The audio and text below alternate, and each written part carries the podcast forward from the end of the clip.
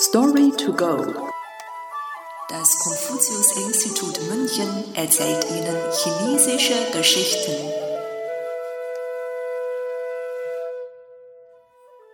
Blinde mit einem Elefanten. Mang Ren Mo Xiang. Übersetzt von Nathalie Emmert. Es war einmal ein König, der seinen Ministern befahl, einen Elefanten herbeizuholen. Der König wollte einigen blinden Menschen zeigen, wie ein Elefant aussah. So liefen die Minister los und holten einige blinde Menschen sowie einen Elefanten in den Palast. Der König ließ den Elefanten vor die Gruppe führen, damit diese ihn berühren konnten. Anschließend fragte der König, Wisst ihr nun, wie ein Elefant aussieht? Die blinde Gruppe bejahte dies einstimmig. Daraufhin erkundigte sich der König bei ihnen. Wie sieht ein Elefant denn aus?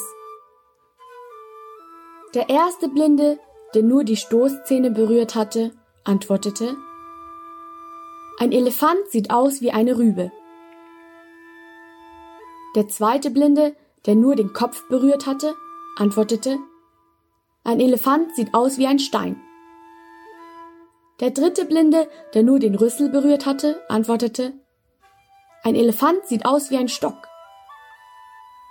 Der vierte Blinde, der nur den Rücken berührt hatte, antwortete, ein Elefant sieht aus wie ein Bett. Der fünfte Blinde, der nur den Bauch berührt hatte, antwortete, ein Elefant sieht aus wie eine Röhre. Der sechste Blinde, der nur den Schwanz berührt hatte, antwortete, ein Elefant sieht aus wie ein Seil. Die Gruppe begann zu streiten. Jeder meinte, dass er selbst recht habe. Doch tatsächlich lagen sie alle falsch.